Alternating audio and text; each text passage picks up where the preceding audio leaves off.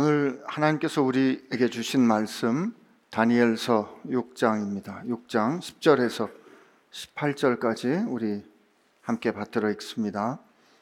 다니엘이 이 조서에 왕의 도장이 찍힌 것을 알고도 자기 집에 돌아가서는 윗방에 올라가 예루살렘으로 향한 창문을 열고 전에 하던 대로 하루 세 번씩 무릎을 꿇고 기도하며 그의 하나님께 감사하였더라.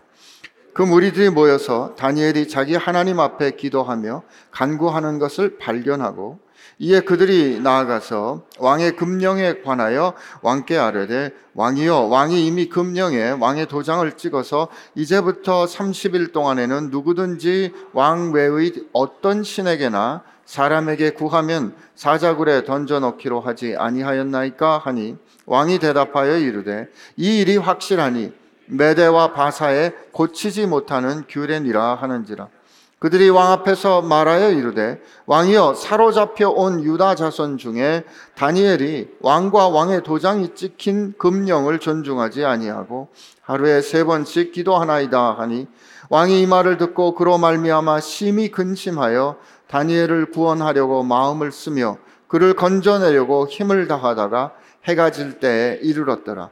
그 무리들이 또 모여 왕에게로 나와서 왕께 말하되 왕이여 메대와 바사의 규례를 아시거니와 왕께서 세우신 금령과 도는, 법도는 고치지 못할 것이니이다 하니 이에 왕이 명령함에 다니엘을 끌어다가 사자굴에 던져 넣는지라 왕이 다니엘에게 이르되 내가 항상 섬기는 너의 하나님이 너를 구원하시리라 하니라 이에 돌을 굴려다가 굴 어귀를 막음에 왕이 그의 도장과 귀족들의 도장으로 봉하였으니 이는 다니엘에 대한 조치를 고치지 못하게 하려 함이었더라.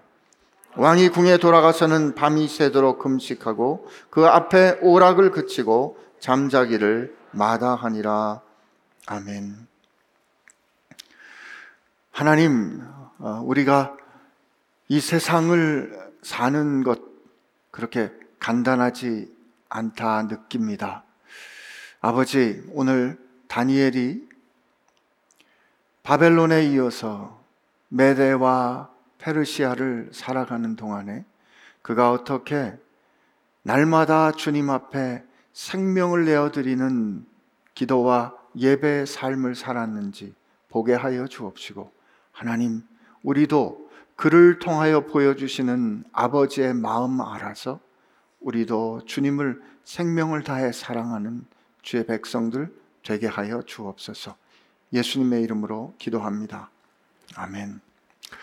한동안 어, 우리 사회에 수저론이 유행했던 적이 있습니다. 어, 아시죠? 뭐 금수저, 흑수저, 뭐 심지어 뭐 다이아몬드 수저, 뭐 이런 말씀 예, 금수저, 흑수저라고 대변이 되는 것은 어, 어떤 의미인가 하면 내 노력과 내가 애쓰는 것과는 상관없이 내게 결정되어진 어떤 조건들 때문에 삶의 모습, 모양과 모습이 이렇게 뭐라 그러죠? 드러나는 거, 확정되는 거. 내가 아무리 노력해도 안 되는 어떤 한계, 이런 것들을 어, 설명하는 예시긴 했습니다. 금수저를 물고 태어났다. 내가 문 수저는 흙수저였다. 그 기준으로 보면 어쩌면 다니엘은 금수저를 물고 처음엔 태어났을지도 모릅니다. 왜냐하면 유다 지파의 귀족 집안.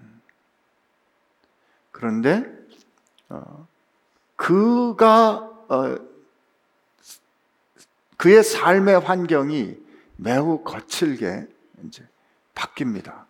600 어, 어, 예수님 오시기 전 605년에 느부갓네살 왕이 예루살렘을 도모할 때 그때 예루살렘을 어, 침공했다가 다니엘을 이제 포로로 끌고 가는 거죠. 그러니까 하루 아침에 정복당한 땅에 백성이 되어 포로로 끌려간 겁니다. 물론 이제 거기에서 이 출신과 지혜롭고 또 용모 이런 것을 보았을 때 왕을 이렇게 서브하도록 왕을 옆에서 돕도록 하는 그런 역할을 이제 하는 하기 위해서 다니엘과 그 친구들이 뽑힙니다. 근데 그 일을 누, 어, 다니엘서 1장에 보면 환관장에게 맡깁니다. 여러분 우리 다니엘은 사실 어, 느부갓네살 왕, 그 다음에 벨사살 왕, 다리오 왕을 거쳐서 그가 고관으로서 역할을 했기 때문에 그의 삶을 우리 이렇게 아, 성공한 삶으로 우리 평가합니다. 예, 맞습니다. 하나님 앞에서 다니엘서 있는 것처럼 많은 사람을 옳은 대로 인도하는 삶을 살았습니다. 그러나 그의 삶은 그의 삶 자체는 매우 거친 그 세파에 폭력적으로 자기를 어쩌지 못하게 어, 자기의 삶을 결정하는 그런 어, 흐름 속에 그가 살아야 했던 거죠. 그가 그렇게 바벨론에 끌려가서 살았습니다.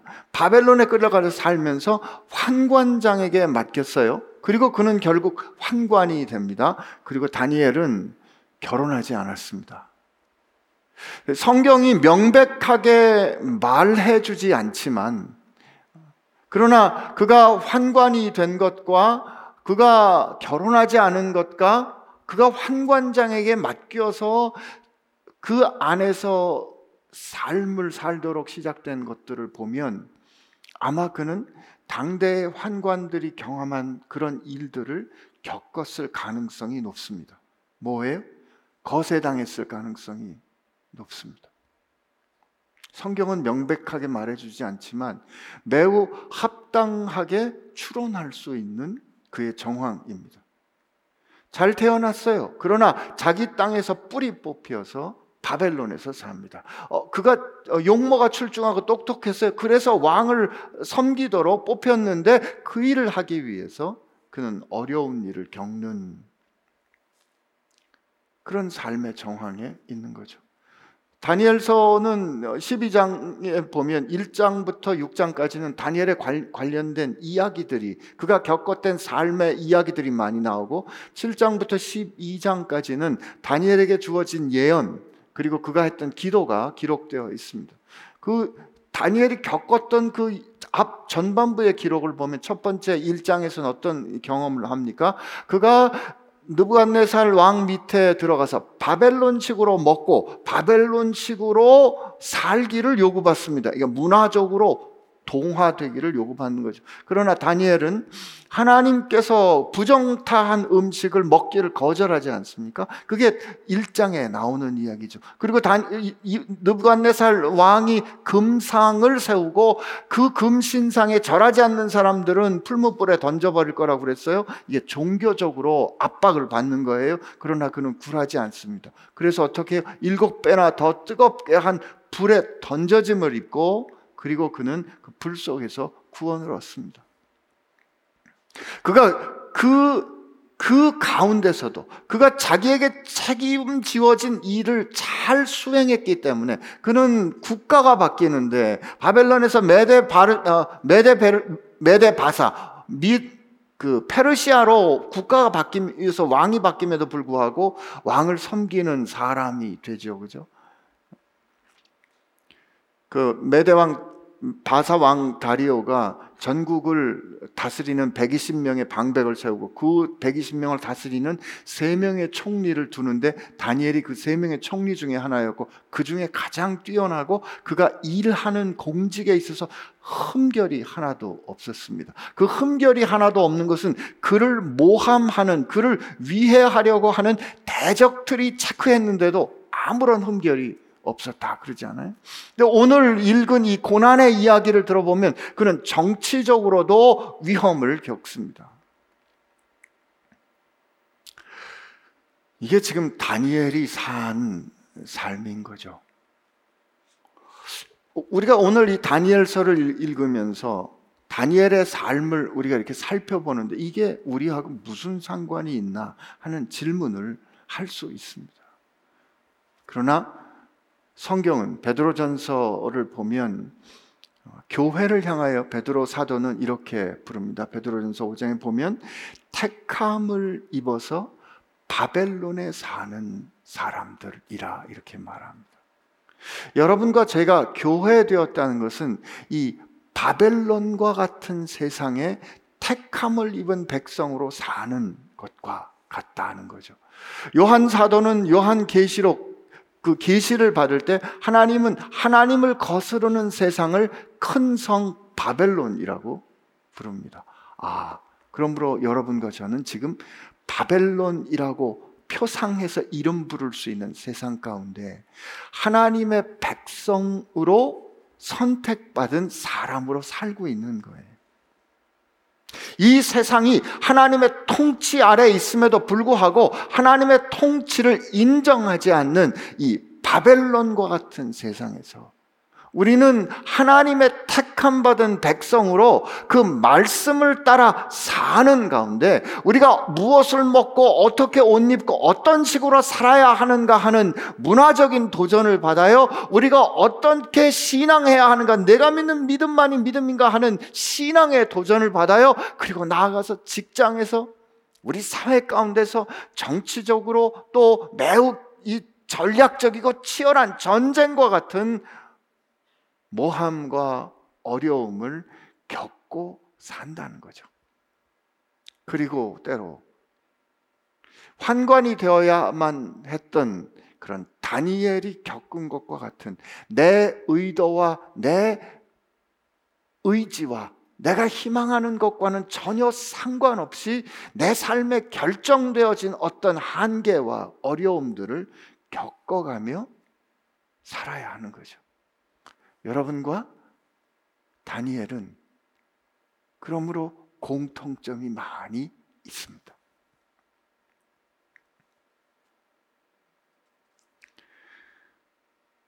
그런 글을 사람들이 이제 어떻게 하든지 쓰러뜨려 보려고 이 조사를 했는데 다니엘이 흠잡을 데가 없는 거죠.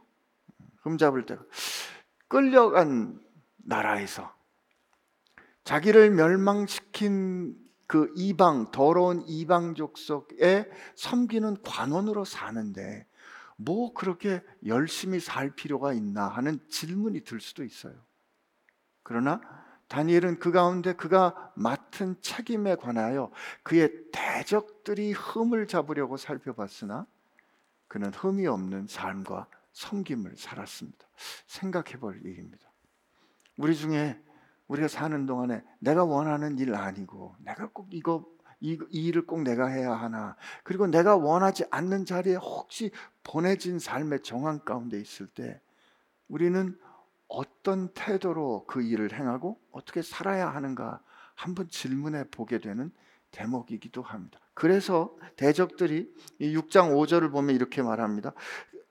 그들이 이르되 대적들이 말하는 거예요. 이 다니엘은 그 하나님의 율법에서 근거를 찾지 못하면 그를 고발할 수 없으리라. 그가 우리와 다른 것은 하나님을 인정하고 하나님의 뜻대로 사는 그의 삶의 태도, 삶의 지향성, 삶의 기준, 그것 외에는 우리, 우리가 아무 흠을 찾을 게 없다는 거예요. 그래서 그들이 어떻게 합니까? 6절부터 보면 이에 총리들과 고관들이 모여 왕에게 나가서 왕에게 말합니다. 다리오 왕이여 만수무강하옵소서. 그 다음에 나라의 모든 총리와 지사와 총독과 법관과 관원들이 의논하고 여기에서 다니엘은 빠졌겠죠. 왕에게 한 법률을 세우며 한 금령 하지 못할 일을 원칙을 정하실 것을 구하나이다. 왕이여 그것은 곧 이제부터 30일 동안에 누구든지 왕 외에 어떤 신에게나 사람에게 무엇을 구하면 사자굴에 던져놓기로 한 것이니이다. 그런즉 왕이여 왕하건대 금령을 세우시고 그 조에 왕의 도장을 찍어 메대와 바사에 고치지 아니하는 규례를 따라 그것을 다시 고치지 못하게 하옵소서. 아마 이 표면적으로 드러낸 건 그래요. 이제 다리오 왕이 나라가 바뀌었다는 것은 어떤 뜻일까요? 고대 왕은 고대 왕은 고대 근동의 왕은 그 나라와 그 민족을 가능하게 하는 신, 그 신을 대리하는, 신을 표상하는 존재예요. 그러므로 지금 다리오에게 가서 앞으로 한 달 동안 어, 한시적으로지만 왕에게만 어, 경배하게 하옵소서. 이 말은 이제 우리가 바벨론에서 메데 바사로 바뀌었으니 이제 우리의 신이 가장 뛰어난 신임으로 높임을 받게 하시고 그 신을 표상하는 당신이 경배받기를 원합니다. 기분 좋은 일이에요. 그리고 지금 이 우리가 권세를 잡았다는 것을 확증하는 이건 정치적인 함의를 갖고 있기도 한 결정입니다. 그런데 여기서 보면 이 금령, 금하는 영, 다른 어, 신에게 경배하는 그 일을 하지 못하도록 하는 그 금령을 범하는 사람들은 사자굴에 던집시다. 이건 뭐냐면 죽입시다. 사형에 처합시다. 그리고 이 일은 누구도 번복하지 못하도록 왕인 당신이라도 번복하지 못하도록 우리 인증을 찍어 법률로 세웁시다 하는 거죠. 왕이 흡족한 것 같아요. 동의했어요.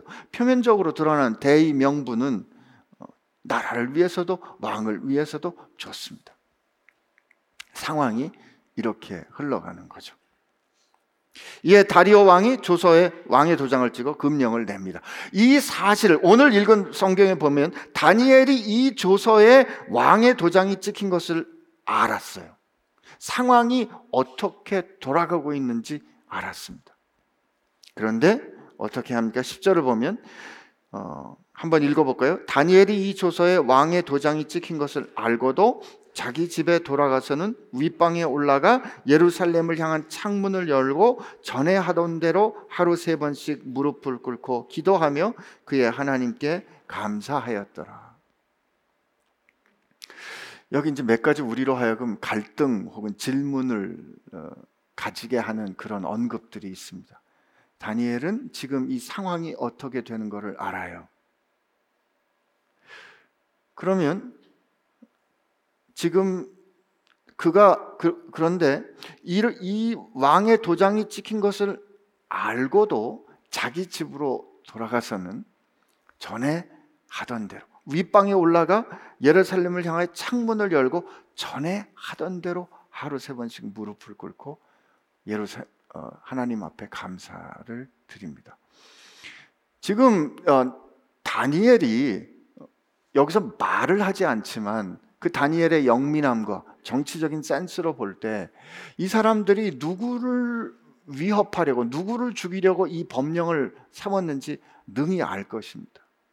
상황이 매우 자기에게 불리하도록 아니 위협적인 상황으로 바뀐 것을 알고 있어요. 그런데 그것을 알고도 다니엘은 자기 집에 돌아가 창문을 열고 예루살렘을 향해 늘 하던 대로 하루에 세 번 무릎을 꿇고 하나님께 감사했다는 거죠. 이런 질문이 들 수 있습니다. 상황이 이렇게 어렵게 바뀌었는데 꼭 그렇게 창문을 열고 기도해야 했을까? 그때 그냥 창문을 닫는다고 하나님이 예배를 받지 않으신 건 아니지 않을까? 굳이 예루살렘을 향하여 그렇게 기도를 꼭 해야 했을까? 만유에 계신 하나님이 어디나 계실 텐데 굳이 그렇게 해야 했을까? 마음으로 하면 되지 하는 이런 질문 들지 않으세요? 꼭 그렇게 해야 하나? 그것만이 그렇게 하는 것만이 옳은 것인가 하는 질문이 들 수 있습니다. 만약에 창을 열고 예루살렘을 향하여 그가 무릎을 꿇고 하루에 세 번 기도하는 그것이 다니엘의 진심을 표현하는 다니엘의 지극정성을 표현하는 어떤 방법이라면 그건 우리 질문이 정당화될 수 있어요. 그 정성을 그렇게 표현하는 방법은 꼭 그렇게 하지 않아도 됩니다. 우린 다니엘이 생명을 건 거에 대해서 그가 그렇게 생명을 걸 만큼 지성을 들였다. 정성을 다했다. 이렇게 생각하기 쉬워요. 그러나 여러분, 생명을 다하여 치성을 드리는 기도는 우리 전통의 어머니들이 언제나 우리보다 더 했습니다. 정한 수를 떠놓고 그 간절한 마음에 새벽에 냉수에 목욕제계를 하고 깨끗하게 옷을 입고 날마다 빌었던 그 치성의 정도, 우리가 치성을 드림으로 듣는 신이 감동하고자 하는 그 종교적인 열심으로 보면 우리 우리 가운데는 혹은 그 다른 모든 사람들은 이 다니엘보다 훨씬 더 우리보다 훨씬 더 정성을 당한 사람들이 많이 있습니다.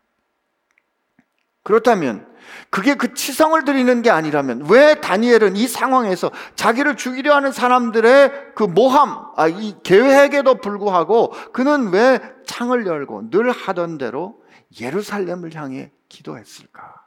그것은 하나님의 말씀을 기억하여 하나님의 말씀에 순종하는 것이기 때문에 그러했습니다. 그가 치성을 생명을 다하여 치성을 드린다가 아니라 생명을 걸고 하나님의 말씀을 지켜야 했기 때문입니다. 그가 지킨 하나님의 말씀은 무엇인가? 열왕기상 8장에 보면 솔로몬이 성전을 봉헌하면서 하나님 앞에 드린 기도가 있어요. 예언적 기도를 해요. 이 백성들이 하나님 앞에 범죄할 텐데 어, 그 열왕기상 8장 48 어, 46절부터 한번 보면 범죄하지 아니하는 사람이 없사오니 그들이 주께 범죄함으로 주께서 그들에게 진노하사 그들을 적국에 넘기심에 적국이 그들을 사로잡아 원근을 막론하고 적국의 땅으로 끌려간 후에 끌어간 후에 지금 누구의 형편이에요? 다니엘의 형편이죠. 그들이 사로잡혀 간 땅에서 스스로 깨닫고 그 사로잡은 자의 땅에서 돌이켜 죽게 간구하기를 우리가 범죄하여 반역을 행하며 악을 지었나이다 하며 나중에 여러분 다니엘서 9장에 그의 기도를 한번 보면 이 기도를 하는 거 볼 수 있어요. 자기를 사로잡아 간 적국의 땅에서 온 마음과 온 뜻으로 죽게 돌아와서 주께서 그들의 조상들에게 주신 땅, 곧 주께서 택하신 성읍과 내가 주의 이름을 위하여 건축한 성전이 있는 쪽을 향하여 주께 기도하거든. 그가 왜 예루살렘을 향하여 창을 열고 예루살렘을 향하여 엎드려 기도했는가 하는 것은 솔로몬을 통하여 하나님께서 주셨던 약속, 말씀을 기억하는 거예요. 그렇게 기도하거든. 다시 읽어봐요. 주께서 그들의 조상에게 주신 땅, 곧 주께서 택하신 성읍과 내가 주신 주의 이름을 위하여 내가 주의 이름을 위하여 건축한 성전이 있는 쪽 예루살렘을 향하여 주께 기도하거든. 주는 계신 곳 하늘에서 그들의 기도와 간구를 들으시고 그들의 일을 돌아보시오며 주께 범죄한 백성을 용서하시며 주께 범한 모든 그 모든 허물을 사하시고 그들이 사로잡아 사로잡아 간 자 앞에서 그들을 불쌍히 여김을 얻게 하사 그 사람들로 그들을 불쌍히 여기게 하옵소서. 그들은 주께서 철 풀무 같은 애굽에서 인도하여 내신 주의 백성 주의 소유가 됨이니이다. 다니엘이 왜 자기를 죽이려 하는 계획이 진행되고 실효적으로 발효됐음에도 불구하고 그가 늘 하던 대로 올라가 창을 열고 예루살렘을 향해서 기도했어요. 말씀을 기억하여 말씀에 순종하기 위함이다. 그러므로 그가 이 말씀을 기억하여 말씀을 순종하기 위함이란 어떤 것을 고백하는 것이에요? 이 세상을 통치하시는 하나님의 권세보다 더 높은 권세는 없고 이 세상을 다스리시는 하나님의 말씀의 권위를 이길 수 있는 권세는 없다. 그것이 왕의 칙령이라고 할지라도 말이에요. 저는 그가 지금 이 상황은 전쟁과도 같고 그를 둘러싼 상황들이 마치 사방에서 그를 죽이려고 찌르려는 날카로운 창들이 그를 둘러싸는 것처럼 조금만 움직이면 찔릴, 찔릴 것 같은 그런 위기로 막 상황이 흘러가고 있는데 극적인 반전이 되고 있는데 그는 늘 하던 대로 삽니다. 아, 여기 참 역설이 있어요. 상황이 격 똥되어 흔들릴 때 어떻게 우리는 흔들리지 않고 살던 삶을 그대로 살아낼 수 있을까? 말씀을 기억하여 순종할 때 그럴 수 있다는 거죠. 우리가 어떻게 흔들리지 않을 수 있을까? 말씀을 기억하여 내가 늘 하던 대로 말씀에 머물러 있을 수 있을 때 여러분과 저의 하던 대로는 무엇인가 점검해야 되지 않을까 싶습니다. 여러분 우리는 밥 먹던 대로 밥 먹고요. 좋아하는 반찬을 따라가고요. 저도 외국에 무슨 여러 가지 일로 갔다가 다른 나라 갔다가 돌아와서 집에서 김치를 하나 베어 물면 그제야 비로소 집에 왔구나 라고 느낍니다. 이게 하던 대로예요. 먹던 대로예요. 우리 삶의 하나님은 그러므로 우리가 숨 쉬듯이 우리 삶의 이 하나님의 말씀에 순종하여 늘 그분 앞에서는 이 하던 대로가 있기를 원하십니다. 그리고 다니엘이 그때 그 하던 대로 하나님 앞에 감사했다고 말합니다. 저 같으면 이 상황에서 감사 못할 것 같아요. 우선 기도했을 거 하나님 좀 이게 되는 꼴을 좀 보십시오. 이 저자들 하는 걸 좀 보십시오. 지금 왕은 어리석어서 잘 모르지만 지금 이게 세상이 이렇게 되면 안 되는 거 아닙니까? 라고 기도했을 법한데, complain 했을 법한데, 여기 뭐라고 돼 있냐면, 하나님을, 하나님께 감사하였더라. 이렇게 말합니다.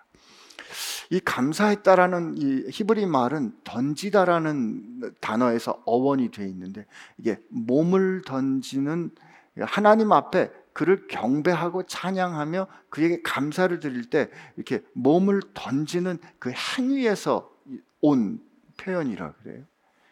그러므로 이때 감사하다, 하나님을 찬양하다라는 이 의미는 비록 세상이 하나님이 계시지 않은 것처럼 비록 이 세상이 억울하게 돌아가는 것 같지만 그가 그 가운데서 감사하고 찬양한다는 것은 이 일 가운데도 여전히 그 뜻을 성취해 가시는 하나님의 통치가 있습니다 하는 인정인 거죠.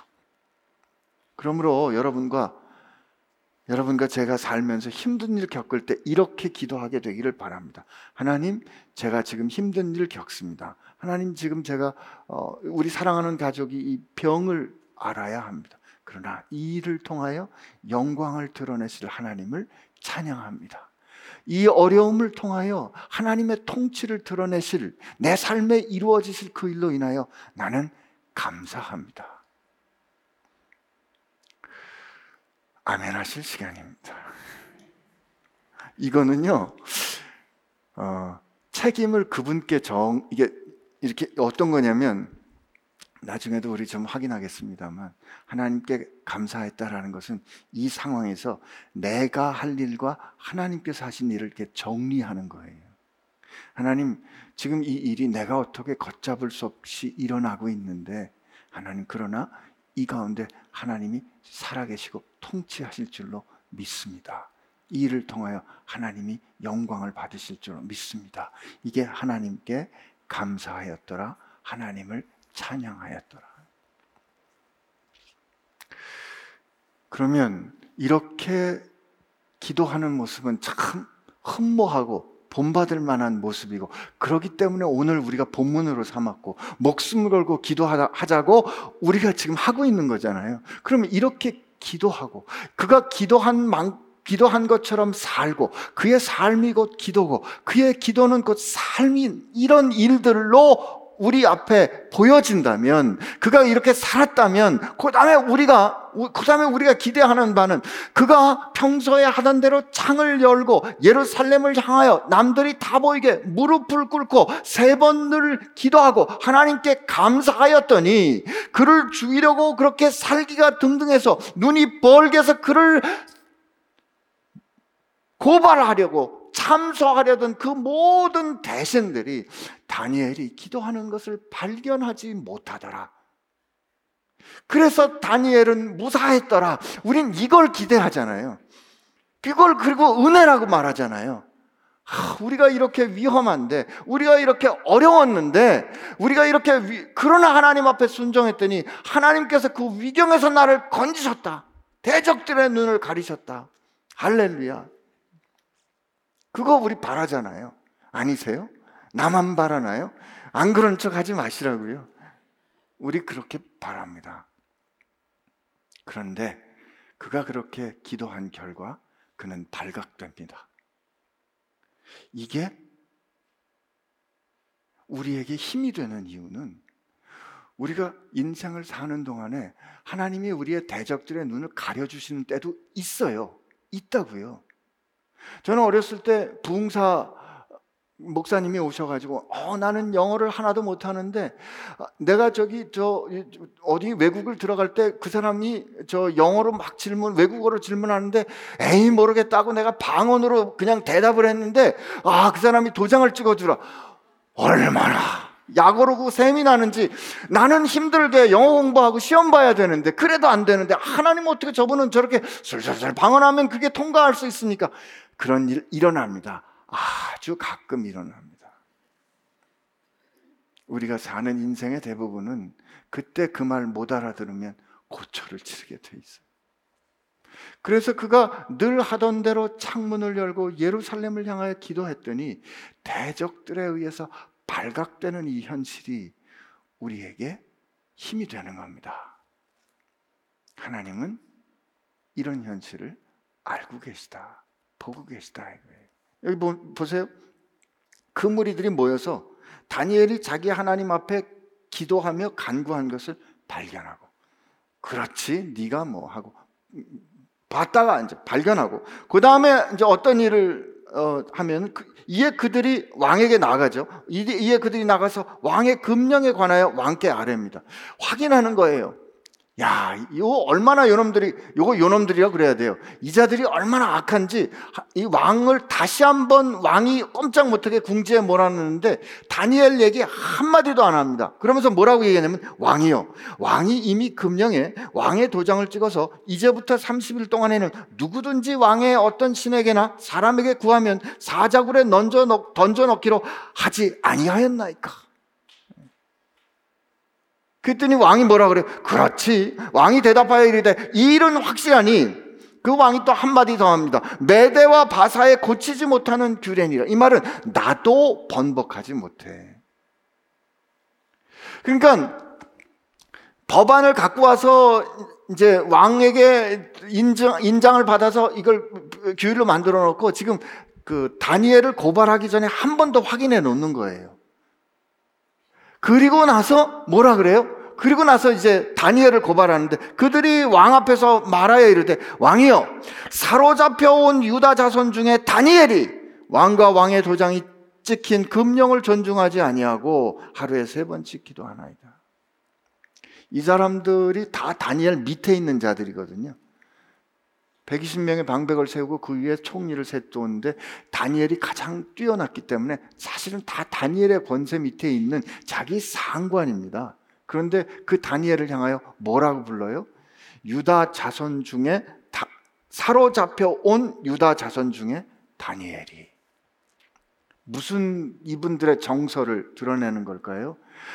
아니 이 넓은 제국에 말이야. 이 넓은 제국에 어디 인재가 없어서 우리한테 정복당한 저 유다 자손에서 온 다니엘을 내가 상관으로 모시고 그자한테 내가 명령을 들어야 한다는 말인가? 노예로 써도 시원찮은데 어찌 우리의 왕과 가장 가까운 1인 지하 만인 지상이 될 수 있다는 말인가? 이런 불만이 막 터져 나오는 거죠. 그러니까 다니엘을 저 우리가 사로잡아온 그 노예 계층 중에 불가촉 천민 중에 하나인 다니엘이 왕을 무시하고 왕의 칙령을 거스렸습니다 라고 발고합니다. 왕이 이 말을 듣고 그로 말미암아 심히 근심하여 이 말은 무슨 뜻이에요? 왕이 이제야 깨닫는 거죠.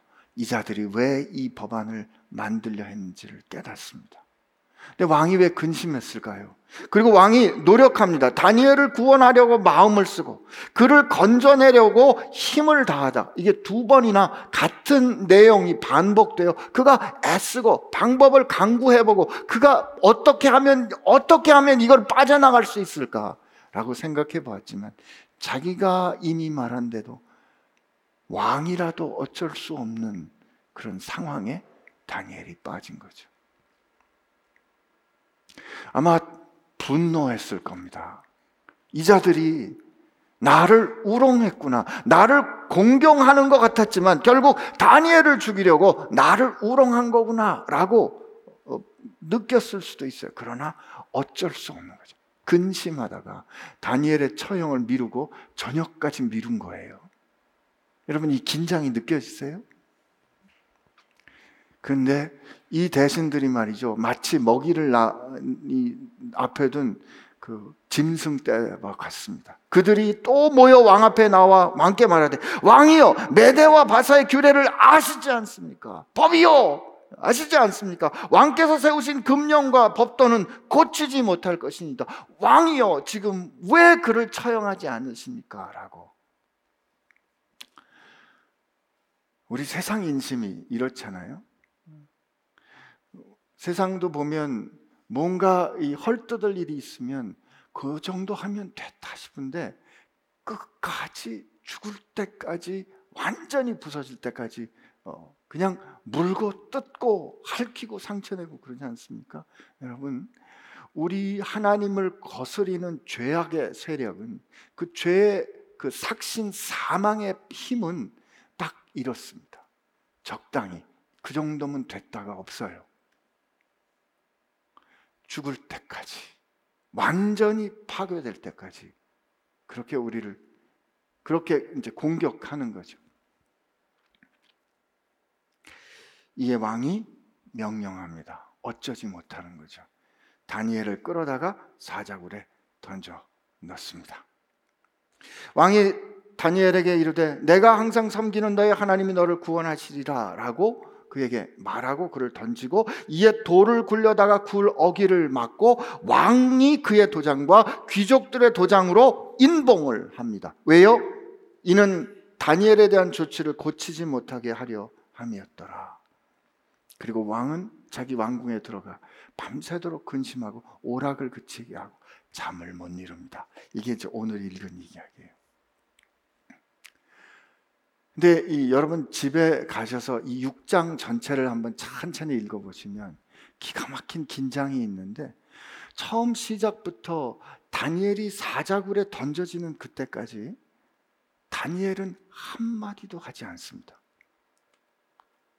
아니, 다니엘이 뭔가 말을 했을 수도 있는데 이 다니엘서 기자는 다니엘이 한 말을 우리에게 들려주지 않아요. 언제 그가 비로소 입을 열어 얘기하냐면 21절에서 다니엘이 왕에게 하라되 왕이여 원하건대 왕은 만수무강하옵소서라고 그가 살아있다라는 것을 증언할 때 그때 비로소 다니엘이 말해요. 그 전에까지는 다니엘은 한마디도 말하지 않는다고요. 여러분 이게 너무 아, 저는 이 저 확실히 성경 말씀이 성령에 감동됐다는 성령께서 감동하셔서 이렇게 그 예술적으로도 이렇게 정말 그 극적일 수 있을까? 얼마나 하고 싶은 말이 많았겠어요. 얼마나 억울하겠어요. 이 상황에 얼마나 항변하고 싶은 게 많겠어요. 그러나 말하지 않습니다. 여러분, 그리고 이, 이 칙령과 금령을 범하는 사람들은 사자굴에 던지도록 합시다라는 말은 뭐 죽입시다잖아요. 그런데 다니엘이 그 어쩔 수 없는 왕에게 왕도 어쩔 수 없어서 그를 사자굴에 던져라 해서 사자굴에 던지고 그리고 입구 그 굴 입구를 돌로 막고 인봉하였을 때 다니엘은 아무 말도 하지 않았지만 그리고 그 밤에 다니엘은 여전히 아무 말도 하지 않았지만 여러분 이 상황에 대한 상식적이고 아주 자연적인 그 추론은 뭐예요? 다니엘은 다니엘은 죽었다죠. 여러분 이 상황에서 우리가 살고 있는 세상의 질서는 우리는 이 결과 하나님께서 사자의 입을 막아서 다니엘을 살려주신 결말을 알고 있기 때문에 이, 이, 이 극적인 이, 이, 서사의 끝을 알고 있기 때문에 요 사자굴에 던져질 때도 아니야 괜찮아 안 죽어, 안 죽어. 이랬, 이러니까 지금 우리가 이렇게, 여러분, 제가 이렇게 얘기를 해도 이렇게 멀뚱멀뚱 앉아 계신 거지. 여러분, 여러분의 가족이, 사랑하는 아들이 결말을 모른 채 지금 이 상황에서 사자굴에 던져질 때, 그리고 그 돌이 굴려 입구에 막힐 때, 여러분 생각은 뭐예요? 밤새 그리고 그가 아무 소리도 못하고 있을 때, 우리의 추정, 매우 합리적이고 과학적이고 이성적인 추정은 뭐예요? 죽었다 하죠. 네, 그렇습니다. 우리의 현실로 보면 다니엘은 죽은 거예요. 이게 기도의 결과입니다. 아멘 하셨는데 쉽지 않은 일에 아멘 하셨어요. 이게 하나님께서 원하시는 대로 말씀을 기억해서 늘 하던 대로 한 기도의 결과가 이거라고요. 받아들이기 어렵죠. 그러나 우리가 기도하고 기도한 이후의 삶을 사는 거에서 우리가 할 수 있는 우리의 신앙 고백은 여기까지입니다. 여기까지예요. 어디까지? 사자굴에 던져지기까지. 하나님은 왜 이 성령께서 이 다니엘서를 써갈 때 이 모든 상황 가운데 이 모든 상황 가운데 다니엘은 말하지 않게 그 다니엘의 한 말을 우리에게 기록하시지 않으셨을까? 우리가 세상을 살아가는 동안에 너무도 억울하고 너무도 원통하고 이게 도대체 말이 안 되고 하나님이 안 계신 것 같은 상황에 내가 아무리 소리를 내도 내가 아무리 소리를 질러도 내 소리는 들리지 않는 것 같은 상황이 있을 수 있어요. 다니엘의 목소리는 하나도 들리지 않는 그런 상황이 있을 수 있다고요. 그러나 하나님은 오늘 우리에게 말씀해 주시는 것은 우리가 기도하고 그 기도의 삶을 살 때 우리가 책임질 수 있는 아니 우리가 할 수 있는 혹은 하기를 희망하는 혹은 해야 하는 일은 사자굴에 던져지기까지 뭐 하는 거다? 말씀을 믿고 순종하는 것이다. 그래서 빌립보서 2장에 그가 빌립보서 2장에 보면 예수님께서 왜냐하면 저는 오늘 이 사자굴에 던져진 그리고 그 굴이 인봉되는 이게 예수님의 십자가의 죽음과 그가 무덤에 안칭되고 그 사람들이 그 그를 훔쳐가지 못하게 이 저 돌 굴려놓고 인봉해 놓은 그것과 여러 가지로 심상이 겹쳐요. 그런데 주님께서 하신 그 인간 되신 주님의 모습은 사람의 모양으로 나타나 자기를 낮추시고 죽기까지 복종하셨으니 그 십자가에 죽으십니다. 여러분과 제 신앙에서 우리가 책임질 수 있는 부분은 여기까지예요. 말씀을 믿고 순종하기. 그래서 혹시 사자굴에 던져지는 것과 같은 상황에 이르게 되는 것. 그러나 그를 죽음에서 일으켜 무덤 문을 열고 부활케 하시는 것은 사자의 입을 막아 다니엘을 구원하시는 것은 하나님께서 하실 일입니다. 내가 그것을 책임지려고 하고 내가 그 결과를 보장하려고 하기 때문에 우리가 순종이 안 되는 거예요. 내가 이렇게 기도하고 내가 이렇게 상명을 걸고 기도하고 내가 하던 대로 말씀에 따라 순종하고 기도했으니까 하나님 결과를 이렇게 보장해 주셔야죠. 하나님 이렇게 결과를 보장해 주실 것 같지 않기 때문에 나 순종 못 해요. 그러니까 우리의 삶의 딜레마라고요. 아니에요. 여러분과 저는 오늘 다니엘이 한마디도 하지 아니하고 그가 마지막 사자굴에 던져지기까지 순종하는 거 거기까지가 우리가 사는 거고 거기까지가 우리가 할 수 있는 거라고요. 다니엘은 그리고 그렇게 던져졌고 그들의 현실로 볼 때 그는 죽습니다. 왕은 근심합니다. 그러나 이 어려움을 통해서 왕은 현실을 분명히 깨닫게 되고 그 누구보다 왕이 다니엘을 사랑한다는 것을 확인하게 되죠. 그리고 기대하시라. 물론 집에 가서 보시겠지만 그 다음 날 아침에 그 다음 날 아침에 제가 이건 그냥 본문을 미리 나누지 않았지만 성경이 있으니까 그냥 읽을게요.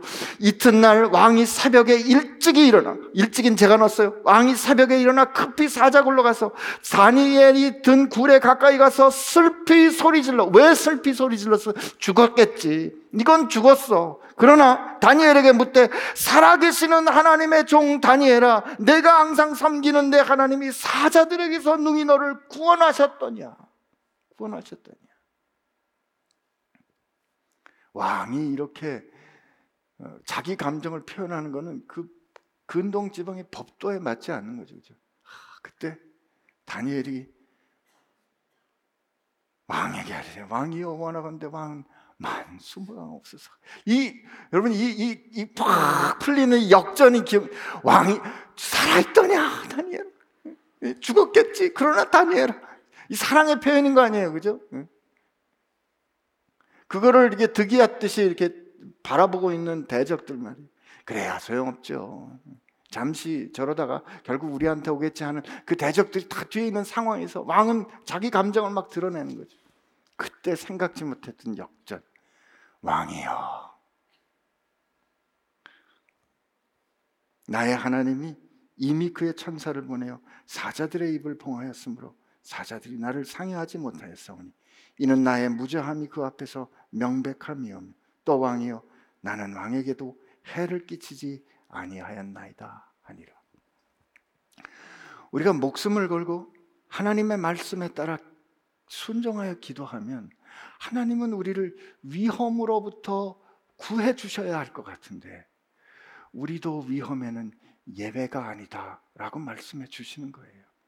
그러나 우리 하나님은 우리가 그 사자굴에 던져져서 이제 나는 죽었다. 끝났다 하는 상황에 던져질 수 있어요.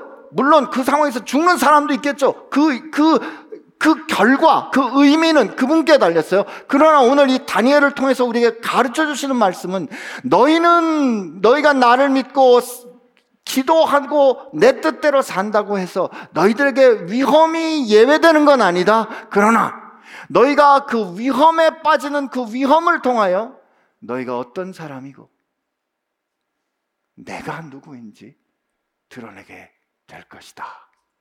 이렇게 말씀 하십니다. 여러분과 저는 다니엘처럼 그렇게 목숨을 매일 걸지는 않을 겁니다. 우리의 삶의 정황이 그렇게 목숨을 걸듯이 위협이 된다라고 느끼지 않을 수도 있어요.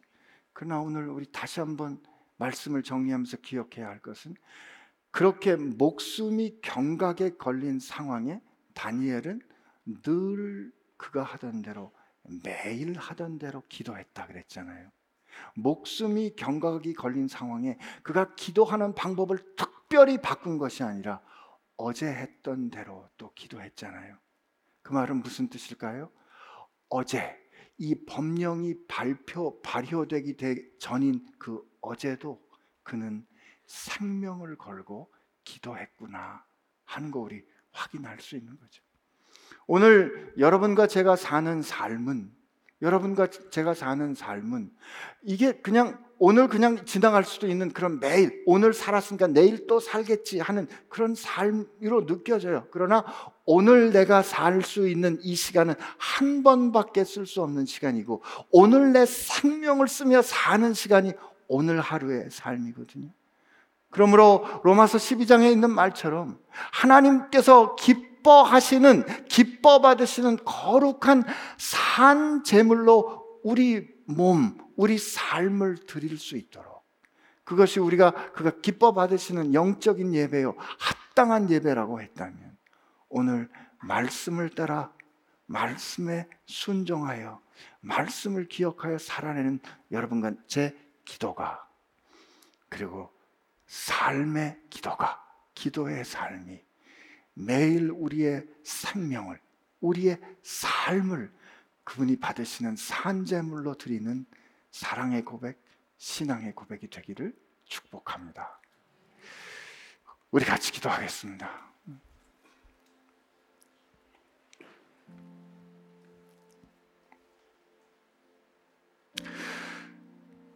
바벨론에서 어, 세차게 정말 그 던져진 것과 같은 삶을 추스리며 그는 하나님의 거룩한 백성답게 다니엘은 살았습니다. 그 그렇게 살았던 다니엘의 힘은 그가 늘 하던 대로 말씀을 대로 기억한 일상의 삶을 매일의 삶을 주께 드리는 그의 신앙 때문이 아니었나 그의 기도 때문이 아니었나 이렇게 생각합니다. 하나님 그렇다면 오늘 우리도 흔들리고 어떤 일이 온다고 할지라도 우리가 그때 내가 늘 했듯 내가 늘 날마다 했듯 주 앞에 나가는 내 기도의 자리가 있게 하여 주옵시고 내 사랑의 고백이 있게 하여 주옵시고 내 삶에 신앙이 있게 하여 주옵소서. 하나님 이제까지 그렇게 살지 못했는데 오늘 이후로 그렇게 하나님 앞에 날마다 간절히 나아가는 다니엘과 같은 삶 되게 하여 주옵소서. 이렇게 한번 결심하며 하나님 앞에 같이 기도하겠습니다. 같이 기도합시다. 하나님 아버지 감사합니다. 우리 매일의 삶이 그렇게 하나님 기뻐 받으시는 거룩한 산제사 되기를 원하시고 하나님 우리의 매일의 삶 가운데 우리의 삶의 정황과 우리를 둘러싸고 있는 그런 모든 가운데 우리가 말씀을 기억하여 하나님의 뜻대로 살아가길 원하는 그 하나님의 뜻을 이루는 그런 놀라운 영광의 삶이어야 합니다. 하나님 그렇게 살지 못했던 제 삶의 모습을 그렇게 살지 못했던 우리의 모습을 고백하오 하나님 새롭게 하여 주옵시고 오늘 다니엘의 기도처럼 우리가 자복하고 돌이켜 주 앞에 나오니 주여 내가 한 어떤 행위 때문이 아니라 다니엘의 고백처럼 내가 했던 어떤 공로 때문이 아니라 내 의 때문이 아니라 우리를 향하신 크신 국률을 기억하사 우리를 구원하여 주옵소서. 새롭게 하여 주옵소서.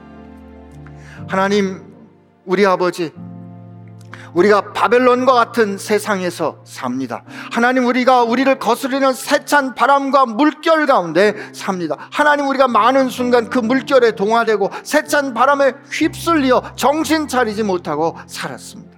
하나님 이제 다니엘이 기도했던 것처럼 크시고 능력 있으신 하나님, 그 하나님이 우리 아버지이신 것을 기억하고 우리가 잘못한 것 하나님 앞에 기억하 인정하고 자복하고 주님 앞에 고백하오니 용서하여 주옵시고 이제 우리가 말씀대로 살기로 말씀대로 살겠다고 돌이켜 주 앞에 나아가오니 주여 우리가 했던 어떤 일 때문이 아니라 우리가 주 앞에 이룬 어떤 공로 때문이 아니라 우리를 사랑하사 먼저 사랑하시고 우리를 생명 주어 사랑하신 주의 긍휼을 기억하사 우리를 구원하여 주옵시고 우리로 이 바벨론과 같은 세상에서 다니엘과 같이 주의 백성답게 살아 죽기까지 순종하는 사람, 기도의 사람 되게 하여 주옵소서. 예수님의 이름으로 기도합니다. 아멘.